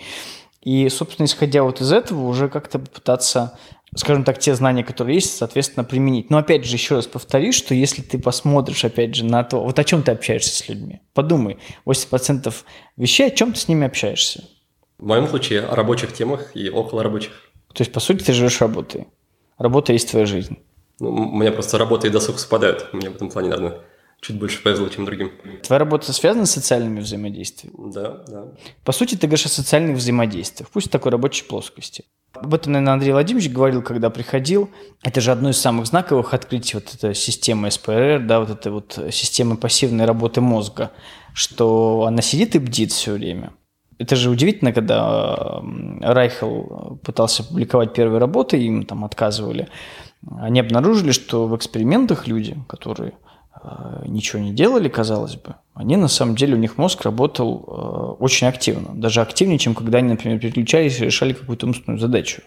И это было удивительно. Эту конструкцию они назвали темной энергией мозга. А темная энергия составляет там, там больше 60-70% от тех вот взаимодействий, которые есть. И она, не, она как бы нащупывается, но непонятно, то есть, то есть теоретически она нащупывается. Вот то же самое здесь было, да, что есть какая-то темная энергия, которая э, забирает большое количество ресурса, она при этом как бы вроде бы ничего не делает. Но на самом деле она много чего делает. По активности вот этой вот сетей, ну, стало понятно, что это определенные нейросети в мозге, э, которые работают вот когда, например, ты мечтаешь о чем-то. Дефолт-системой назвали, то есть по дефолту, да, по умолчанию работающая система. Так вот, по ее активности мы, например, можем предсказать за 30 секунд, давай тебе тест, правильно ты сейчас выберешь ответ в тесте или нет. А могу сказать там твоей помощнице, той же Оксане, да, сказать, Оксана, вот сейчас Никита ошибется тихонько на ушко. Оксана скажет, да как так? Ну, вот смотри. И вот ты выбираешь, мы смотрим, у тебя будет неправильный ответ. Потому что СПРР, вот эта вот сеть или дефолт-система мозга, в какой-то момент взяла вверх в целом активности твоего мозга. А, и таким образом она как бы тебя тащила от сознательного контроля, и ты отвлекся внутренне. Но эта система, она скажем так, прокручивает социальные взаимодействия друг с другом. А что там, там мне жена сказала? Что сказала воспитательница, когда я привел там свою племянницу там в ясли или еще что-то? Или там что сказали мне мои коллеги? А что я там должен буду говорить там своим там коллегам, когда буду выступать на этой конференции. То есть мы каким-то образом, да, это постоянно прокручивается, прокручивается, прокручивается, причем оно прокручивается зачастую не выходя на уровень сознательного. Понимаешь, да, к чему я веду? Потому что эффективная работа мозга – это понимание того, как в целом, во-первых, воздействовать на эту дефолт-систему мозга, и, соответственно, как ну, делать чуть более осмысленную ее работу. То есть, собственно, это то, к чему будет сводиться вся наша социальная успешность. Это не хорошо, не плохо. То есть, может, кому-то грустно стало да, от этого. Но в целом социальный, опять же, успех измеряется признанием со стороны других людей. То есть, все равно это социальные контакты. И поэтому достаточно, наверное, взять и знания о мозге из психологии, понимание того, как, собственно, сорганизовывать эти контакты. То есть, как там нравится людям, как с ними договоря... договариваться. Об этом, кстати, есть много тоже противоречивых Э, исследований на этот счет, то есть тоже до конца не все понятно. Плюс эти уловки, да, которые там те же НЛПисты придумывали, они просто перестали сейчас работать с людьми, потому что люди их выучили. И приходится забитать что-то другое. Поэтому сейчас все посмотрели в сторону нейробиологии, может, она нам что расскажет. Поэтому нейробиология сейчас такая на коню. Но у нейробиологии, как фундаментальной науки, совершенно же другие задачи на самом деле стоят. Это сейчас ее насилуют там всячески, там в нейроэкономику запихивают и так далее. Просто я хочу подвести опять же к мысли о том, что все довольно-таки тривиально. Социальная успешность – это способность выстраивать контакты, нужные контакты, это нравится людям, потому что ты не можешь заключить договор, ты не можешь получить какой-то проект, если ты, опять же, не договорился. Правильно? Ты не сможешь организовать мероприятие, если тебе не придут люди, если ты им не понравился, если ты не сумел их заинтересовать. Поэтому в любом случае это всегда как бы, да, взаимодействие с другими людьми. И это, опять же, говорю, это больше не область нейробиологии, а это область, скорее, больше психологии, наверное. А то, что да, ты можешь понять, как там работает твой мозг и как диагностировать или не диагностировать депрессию, но это скорее здоровье, это ближе к медицине. То есть, ну, это да, понятно, что без здоровья никуда. Ты просто будешь социально непривлекательным человеком. И опять же, многие люди, которые говорят о том, что они очень здоровые и счастливые, они на самом деле таковыми себя не считают. Опять же, по данным исследований, это я не просто так говорю. Они это делают, чтобы быть более социально привлекательными. Для того, чтобы, скажем так, люди на них ориентировались. Вот, кстати, сейчас был показательный пример с Билли Айлиш. У меня просто есть знакомая, она занимается, собственно, изучением таких всяких вот э, а мемов, вот феноменов с, с точки зрения социальной психологии. И вот она мне рассказывает, она мне просто скинула эту историю, что вот Билли Айлиш, она ходила в этих вот, она супер популярная, она из самых очень популярных сейчас певиц, не то что там в Америке, в мире, все про нее знают. Она ходила в этих своих балахонах. И сейчас она прошлась в этих шортах, какой-то футболке, и все увидели, что, естественно, конечно, она толстая. И от нее массово стали отписываться люди потому что она перестала быть для них социально привлекательным персонажем.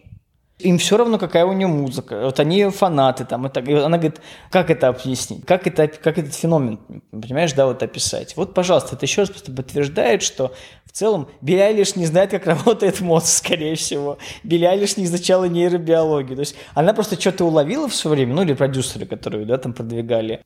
Причем тут, понимаешь, что парадоксально? Они же построили весь ее бренд – на том, что вот она такая вот вся вот э, с народом, что она, э, она ходит в этих балахонах, что она такая полухиппи, хипстерша, э, одевается не пойми как, да, она вот со всеми. Но как только она продемонстрировала и действительно, да, показала, что, ну, это positive, вот это, да, вот вариант, что вот она там не стесняется своей там толщины, своего там лишнего веса, вот она вышла в этой совершенно страшной одежде, как там писали, да, и там в комментариях, мы увидели совершенно обратную реакцию. То есть люди, на самом деле, зачастую все равно хотят видеть другое. Это еще раз подтверждает, что, да, что мы живем в этих бесконечных социальных иллюзиях. То есть э, мы выдаем желаемое за действительное. И вроде бы, ведясь изначально на ее вот, такой вот образ простушки, на самом деле все равно люди в ней хотели видеть звезду. Когда они в ней увидели продавщицу супермаркета, то как-то вот и не захотелось на нее быть подписанным. Ну, вот, по крайней мере, сейчас такое объяснение у психологов вот тому, что происходит. Вот, пожалуйста. Я в своих словах слышу, что социальный успех ты ценишь не особо высоко. Я бы сказал, что не надо его переоценивать. Я не буду скрывать, что, наверное, я когда-то думал, что да, вот признание это очень важно, и это вещь, которая очень нужна, и без нее вообще никуда. И, наверное, отчасти это до сих пор в моей голове как-то так выглядит, эта конструкция, но просто лично я сталкивался с ситуациями, там, когда, допустим, мне там, предлагали там, передачу вести на телевидении. Ну, то есть, откровенно, это были такие не очень, скажем так, хорошие для совести предложения, когда ты понимаешь, что тебе, ну, например, на федеральном канале, то есть ты понимаешь, что ты будешь говорить определенные вещи, вещи, в определенном ракурсе их освещать, тебе будет какие-то вещи запрещено говорить, ты будешь получать социальный бонус в том, что у тебя будет огромная аудитория, да, то есть ты можешь теоретически претендовать на действительно популярность. Но я подумал, ну нужна мне такая популярность? Вот, знаешь, я себе скажу, что, наверное, нет. Ну, как-то счастье просто популярное, знаешь, вот на пустом месте, наверное, мне не принесет. Но, не знаю, спокойно как-то спать и считать, что ты вот, ну, не, ну, не продал свою совесть, по крайней мере, окончательно. Наверное, это чего-то тоже стоит.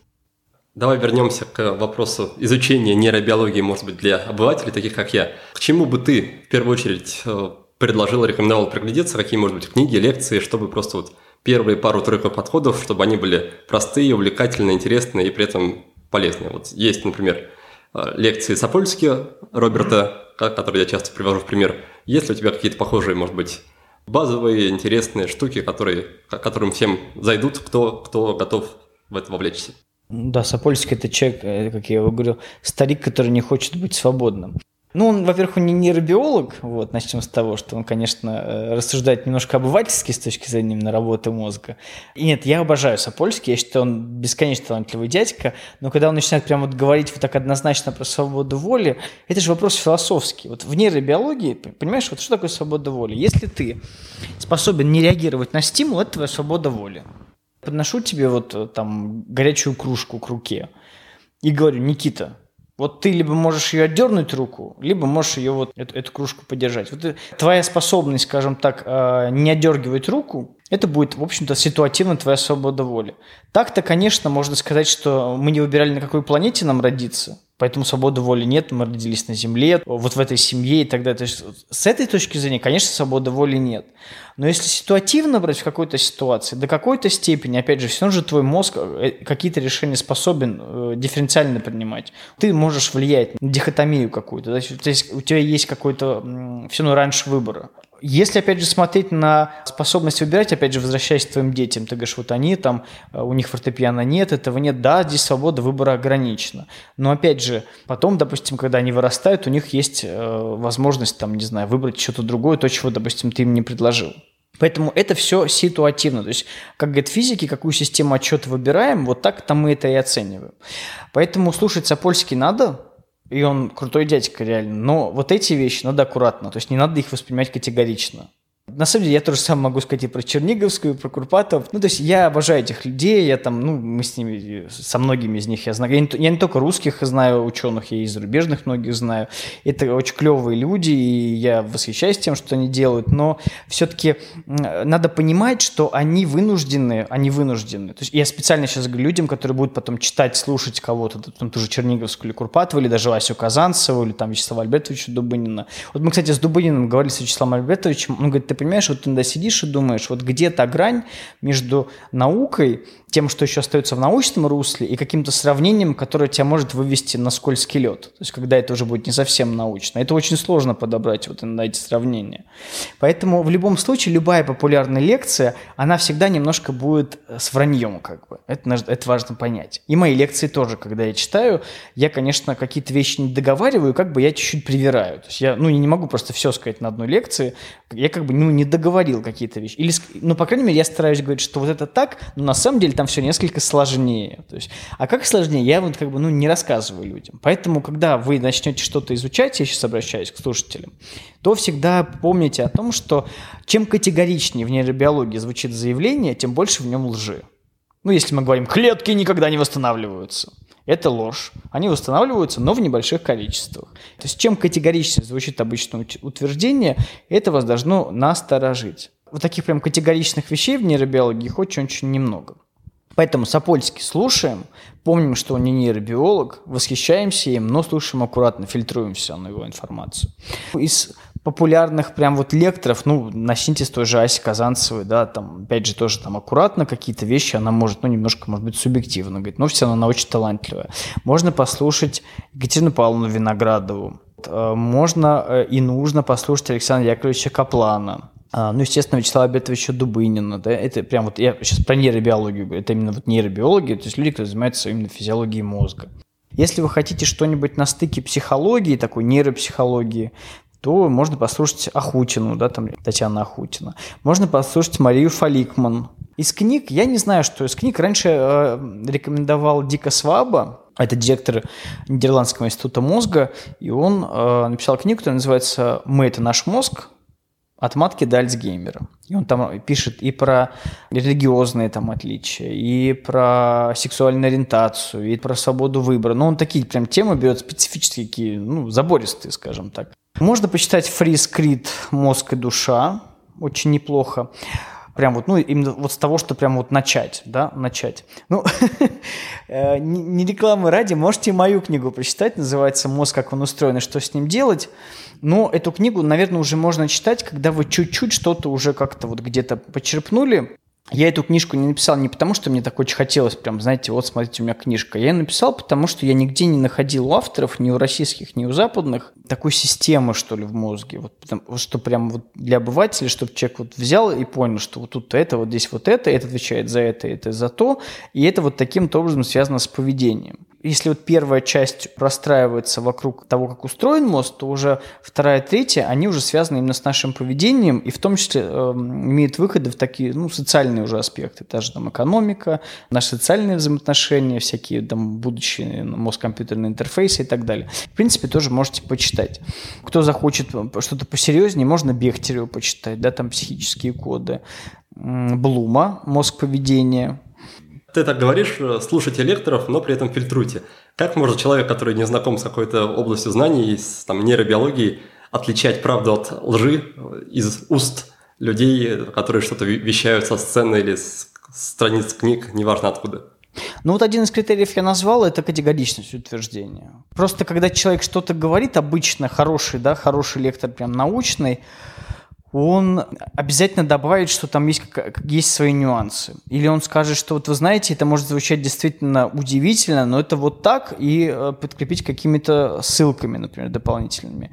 И опять же, э, будьте аккуратны, да, именно с тем, что вы хотите именно, скажем так, встроить свою собственную систему знаний. То есть вот это нужно, конечно, перепроверить. Ну, допустим, я не знаю, если вы слушали там лекцию, и вам там из 30 тезисов понравились 5, действительно понравились, вот лучше их именно перепроверить говорит, что мозг работает на столько-то процентов, вас не интересует, на сколько он процентов, допустим, работает. Но там, не знаю, вас интересует, что мозг работает как одноканальная система – лекторы говорят, и сейчас, кстати, многие психофизиологи на этом сходятся, что мы переключаемся с одной задачи на другую просто очень быстро. То есть мы не можем одновременно большое количество, особенно новых задач выполнять сознательно. То эту мысль, конечно, надо бы посмотреть у кого она есть. Поднять, допустим, того же Натанина, который об этом пишет, Рист Натанин, Соколов об этом пишет. Ну, это очень серьезные, известные физиологи мирового уровня, у них серьезные работы, все в журналах опубликованы. Ну, или, по крайней мере, написать, может быть, кому-то, кого вы знаете из там, людей более-менее приближенных к этому, если вы хотите прямо именно в практику свою это потом внедрять. Потому что были же целые скандалы вот с этой многозадачностью. Я не буду сейчас говорить. А, там были организации, которые пытались проплатить исследования, которые намекали на то, что вроде как мы многозадачны, и поэтому это нужно внедрять в бизнес-сфере. То есть на этом пытались, скажем так, поспекулировать. То есть, э, и это все было представлено как очень серьезная наука, хотя э, потом, как выяснилось, ну, это большая была профанация. И не только, кстати, это. Да, вот, к сожалению, нейробиологию, психологию, психофизиологию вот даже так эксплуатируют. На самом деле, не всегда и ученые могут отличить правду от, от лжи. Это действительно большая проблема. Понимаешь, есть вот кризис. Я еще почему сказал об этом кризисе? Вот вы лучше не вырезайте этот кусок про кризис, чтобы люди понимали, что даже в серьезных журналах опубликованные вещи, они могут противоречить друг другу. И они могут оказаться совершенно неверными. Поэтому я говорю, что даже знание нейробиологии, даже знание статей может только навредить на самом деле. Оно может оказаться неистинным в конечном итоге. Поэтому хорошее исследование нужно, чтобы время прошло если оно выдержано, хотя бы ну, лет 15-20 прошло, и оно подтверждается другими экспериментами. Почему вот классики это классики? Почему Павлов да, вошел в историю? Потому что все, что мы сейчас делаем, да, там, с оперантным обучением, условно-инфлекторные, да, вот эти все процессы, они все подтверждаются в экспериментах. Ухтомский, то, что показал, да, доминанты. Мы это вот как бы сейчас, в принципе, ну, в томографе в каком-то смысле эти доминанты начинаем видеть. Да? Ну, я, конечно, утрирую, упрощаю, но они поэтому и вошли в историю и стали классиками, потому что все последующее подтверждало их гипотезы. Ухтомского не то, что там э, электроэнцефалографа не было, э, ни томографа, ничего у него не было. Молоток был в лучшем случае неврологический. Все. То есть он почему гениальный этот человек? Почему, вот как он к этому? Как он понял, что разные области активируются, да еще определенным образом? Да еще одна область на себя как бы перетягивает активность со стороны других. Какие там томографы, какие ЭГ? Вот человек просто сидел, и вот, вот, вот как он это сделал? Я вообще ума не приложу. А что ты думаешь о природе гениальности? Когда мозгу нужно какую-то задачу решить, он начинает простраивать огромное количество мелких контактиков, синапсов, таких слабеньких. Ты, например, сидишь и решаешь какую-то задачу день, два, три, и прям эти синапсы, они прям образуются, образуются, образуются. В режиме реального времени прям много-много тысяч, десятки, сотни тысяч синапсов образуются. И иногда бывает, ты, ты прям просыпаешься утра, о, есть решение, да? Вот как говорит Татьяна Строганова из э, Московского психолого-педагогического университета, она говорит, что э, решая новую задачу, мы выращиваем себе новый мозг. Похоже, что гениальность, она же не может быть во всех сферах. Ты же не можешь быть и физиком гениальным, и там, и скрипачом, и биологом, и там, не знаю, филологом. Ну, я в это не верю, во всяком случае, да. Ты можешь быть успешным в нескольких областях, но не во всех же сразу, да. Я не разделяю эту гипотезу, да, там, или этот постулат, что гениальный человек гениален во всем. Просто гениальность, она обычно связана с очень долгим, длительным, кропотливым трудом, и вот с этими синапсами, которые все-таки как, в какой-то момент у человека сложились в этот инсайт. Просто потому, что была большая насмотренность, наработанность. И это еще раз да, нас все-таки подводит к идее о том, что нужно практиковаться, погружать себя в эту среду, общаться с разными людьми, разные точки зрения слушать и так далее, и так далее. Что могу сказать вот сто процентов про э, то, что объединяет всех гениальных людей, это объем э, среднесрочной памяти. Если у тебя плохая среднесрочная память, ты никогда не будешь гениальным. Просто потому, что ты не сможешь оперировать каким-то количеством объектов одновременно. Ну и вообще, если у тебя есть проблемы с памятью, ты не можешь быть гениальным просто потому, что ну, ну не собрать такой сложный объект. Потому что гениальность обычно связана, даже если она выглядит простой, да, простое решение, но все связано с очень сложной работой мозга. А это требуется ну, загрузки какого-то определенного количества информации. Ну, знаешь, вот как вот с искусственным интеллектом. Создали первые компьютеры, думаю, ну сейчас искусственный интеллект нам тут все решит. И ни черта подобного, ничего не получалось, потому что нужно было бигдату накапливать, нужно было его кормить, кормить, кормить. И только когда ему уже скормили миллионы там, гигабайт информации, вот тогда он что-то начал выдавать. Вот примерно здесь такая же история. То есть, если у тебя плохая память, э, ничего не получится. И, кстати, это главное же отличие нас от животных. У животных есть рассудочная деятельность, у животных есть эмоции, так же, как и у нас, да, но нету таких животных, у которых был бы такой же объем, допустим, краткосрочной и среднесрочной памяти за, за ширму заходит, там кормушка с едой, там, они способны еще понять, что за ширму экстраполировать, есть, да, там кормушка с едой.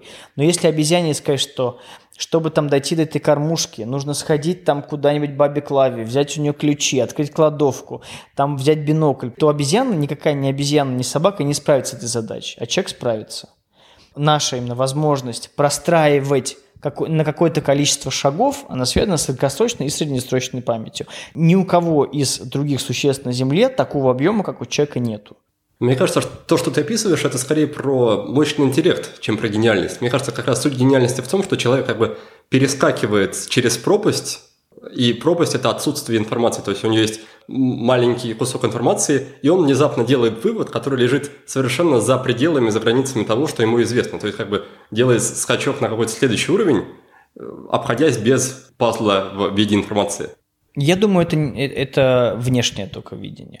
Понятно, что мы можем здесь как бы говорить, опять же, как мы определим гениальный, что мы под этим подразумеваем, да, и так далее.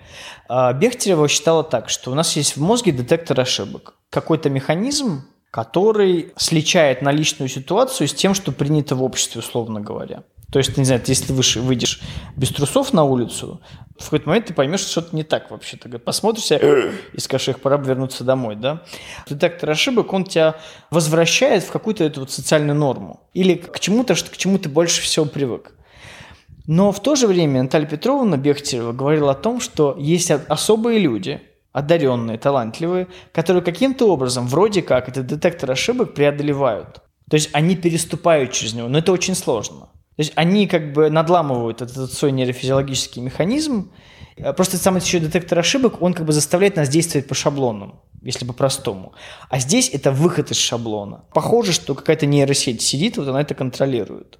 То есть это такая, конечно, как модель, кто-то оспаривает ее, но я думаю, что что-то похожее вполне может быть, такой механизм может быть в нашем мозге. И вот по Бехтереву твоя гениальность – это способность преодолевать детектор ошибок, выход за шаблон. Но все равно шаблон-то у тебя какой-то есть. И опять же, иногда же люди э, считают гениальным, то есть, ну, просто для тебя это может быть естественно, а для людей это оказалось неестественным, и поэтому они говорят, о, он гениальный человек, он делает не так, как мы все. Почему на гениальность обращают внимание? Ну, как ты считаешь? Вот. Потому что долгосрочный эффект от открытия результатов. Это полбеды. А, а еще что? Ну, ты, в принципе, уже другими словами назвал. Новизна новизна идеи, до которой другие не дошли. Вот почему ценятся да, какие-то гениальные решения, то есть и, и что-то полезное для всех. Было племя обезьян в Японии, значит, обезьяны, им давали батат, и одна из обезьян подошла и бросила его в воду. Батат всплыл, песчинки, эта грязь, она села на дно. Другие обезьяны это увидели, это был инсайт, и они стали это повторять за ней. Так они это, этому стали учить своих детенышей. И тогда вообще возник вопрос о том, есть ли культура у животных. То есть, получается, ну, культура – это, по сути, передача да, от поколения к поколению знаний. Это вот этот батат, да. И это, видимо, еще со времен обезьян у нас это ценится какое-то нестандартное решение, да. Вот, собственно, как ты говоришь, преодоление через пропасть. Но, опять же, вот все-таки ты знаешь, вот если мы говорим про научные открытия, то обычно, ну, именно про науку я сейчас скажу, про инженерные какие-то науки, да, все равно это, ну, долгая работа мозга, все равно мозг варит. Все, потому что, ну, даже чтобы ты понял, что какое-то решение, оно, ну, нестандартное – а не просто глупая какая-то, не знаю, идея, совершенно не имеющая никакого реалистичного под собой обоснования. Нужно иметь какие-то знания для этого. Все равно нужно какой-то уже иметь опыт, насмотренность. Сказать себе, что эта идея, несмотря на то, что она выглядит безумной, у меня есть вот такие-то вот такие-то обоснования, то есть я все-таки донесу до людей. А ведь сколько же э, идей было не донесено просто из-за страха вот этого преодоления детектора ошибок. Просто люди отвергали и все. Вот это тоже, кстати, хороший философский вопрос. Напоследок расскажи, пожалуйста, как ты выстраиваешь свое обучение, как тебе удается запоминать все области мозга, все фамилии, которые ты сегодня перечислял. В принципе, как построен процесс, как ты выбираешь, что изучать, что читать, куда обращаться за новыми знаниями. Вот, я скажу, я, может, всех разочарую, я, конечно, жутко ленивый человек, как, как наверное, большинство людей нормальных.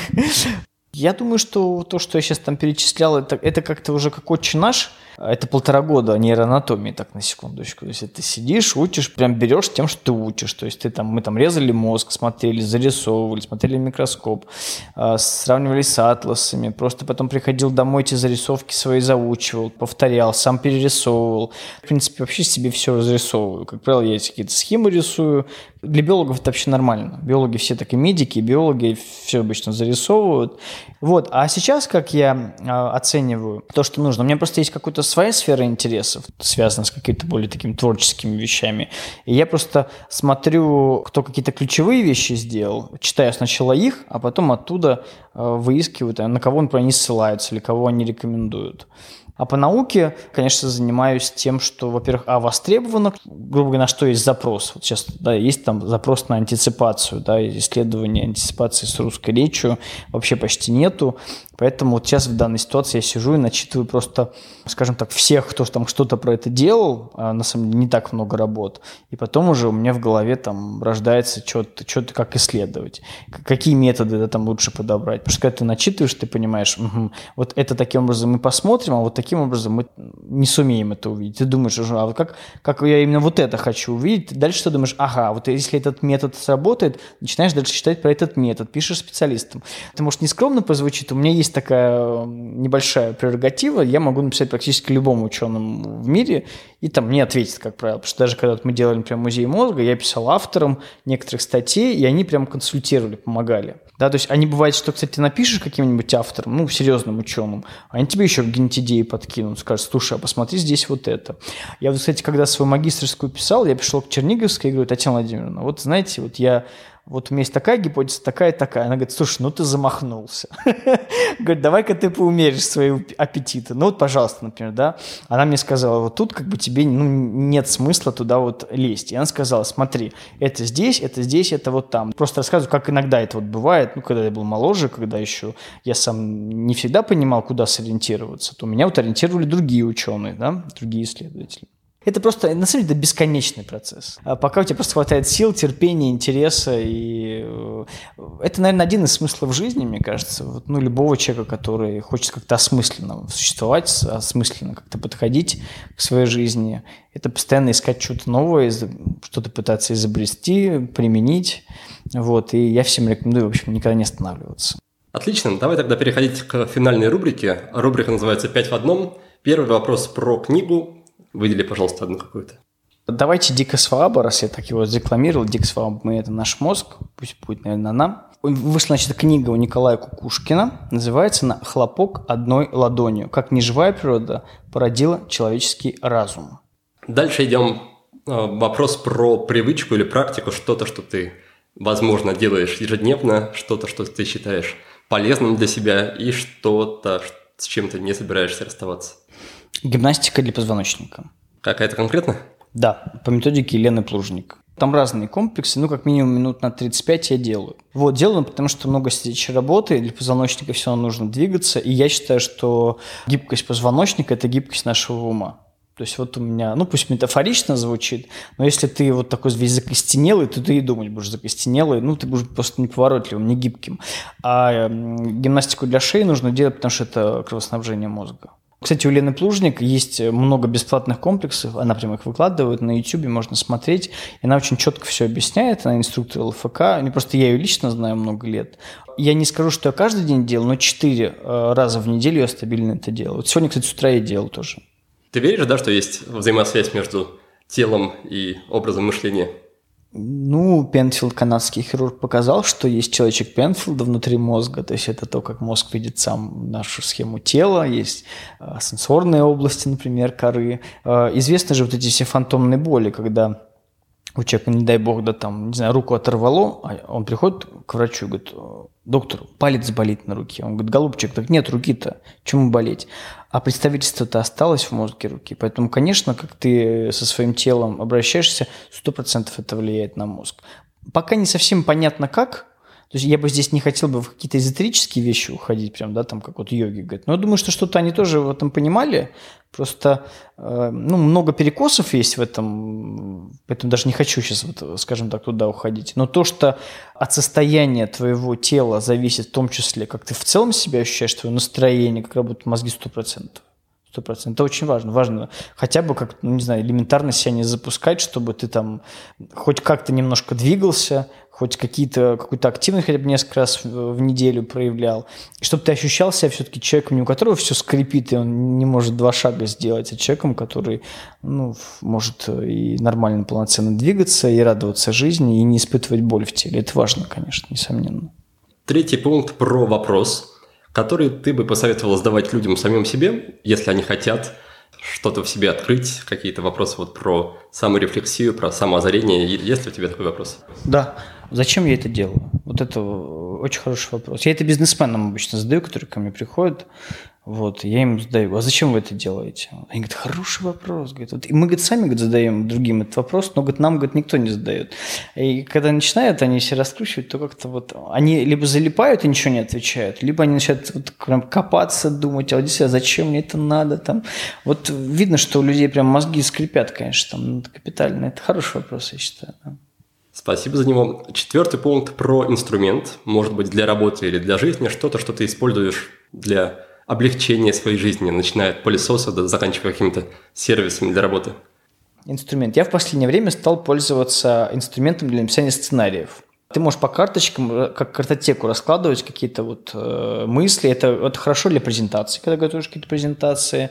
Эм, это в целом иногда хорошо, чтобы структурировать какие-то мысли. Но поскольку я человек, который пишет книги, ну, мне это прям вот вообще очень помогает. То есть пишешь там по, по главам, по сценам. А у меня же, я же пишу еще и научную фантастику. Там, конечно, без этого вообще никуда. Но меня этому научили ребята из Эксмо. И сначала я, честно скажу, я даже сопротивлялся, ну, какая-то неудобная штука, там что-то вносить.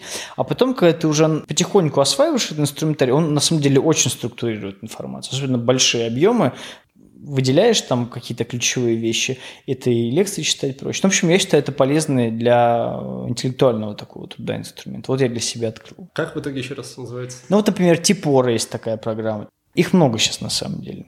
И напоследок пятый пункт про фильм или сериал, если что-то смотришь, если что-то зацепило твое внимание давно или недавно, тоже, пожалуйста, огласи, порекомендуй. Очень люблю э, Blade Runner 2049, это один из моих любимых значит, фантастических фильмов. А, ну и вообще мне нравится Дани Вильнев. Я считаю, это очень талантливый режиссер, потому что он как бы через призму фантастики поднимает, на самом деле оголяет наши реальные социальные проблемы. Главный герой осознает свою обычность. Современное общество нам всем, скажем так, нацепляет этот ярлык какой-то необычности, специфичности. Да, люди сейчас идут в ТикТок, в Инстаграм, они выкладывают фотографии, часто очень сильно их фотошопят. Каждый пытается как-то выделиться герой Райана Гослинга, совершенно обычный человек, и его это не останавливает. Он продолжает делать то, что должен сделать. То есть это ну, как бы такая очень сложная вещь, которая, скажем так, позволяет нам принять тот факт, что на самом деле большинство, да все, мы, в общем-то, обычные люди на самом деле. И эта необычность, она очень искусственная.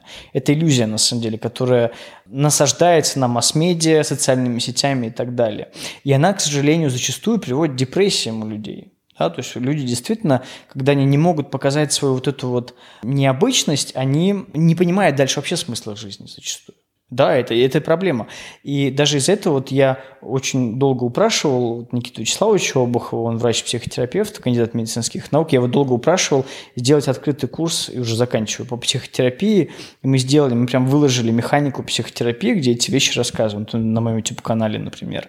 В совершенно в открытом доступе, там это никакая не коммерческая история, просто чтобы у людей немножко с помощью специальных когнитивных упражнений ну, скажем так, они сумели как-то более здоровую сформировать э, самооценку, здоровое отношение к, там, к себе и к тому, что вообще сейчас происходит. Потому что зачастую люди живут, конечно, в диких иллюзиях. И когда они понимают, что это иллюзия, они не знают, что с этим делать заканчивая, опять же, вот эту историю с «Бегущим по лезвию», когда он понимает, он как бы все равно, э, ну, скажем так, не отступается от каких-то идей, он просто их делает по-другому. Он не живет с конструкцией «я какой-то необычный, я должен делать что-то такое супер, я избранный», да, он, что сейчас очень модно, кстати, да, в современных, особенно подростковых фильмах. Вот это, мне кажется, одна из ключевых идей, она мне очень нравится. Вообще Вильнев, конечно, он хороший, тонкий психолог. Спасибо, Илья, и расскажи заодно, где тебя можно найти в реальном мире, в виртуальном, где за тобой последить, почитать твои книги, принять участие в каких-то твоих проектах, если такие есть? Я, конечно, обитаю в Петербурге, но и в Москве бываю регулярно. У меня есть свой YouTube-канал, так он называется Илья Мартынов. Есть Инстаграм, на него есть ссылка на YouTube-канале. В общем, если вы меня найдете на YouTube-канале, вы найдете все остальное. Друзья, спасибо, что прослушали выпуск до конца. И прежде чем попрощаться, напомню главные идеи нашей с Ильей беседы. Мой гость рассказал, что изучать мозг можно самыми разными способами – но составить по результатам такого изучения полный психологический портрет пока что нельзя. Илья также считает необоснованным разделение всех людей на несколько типов.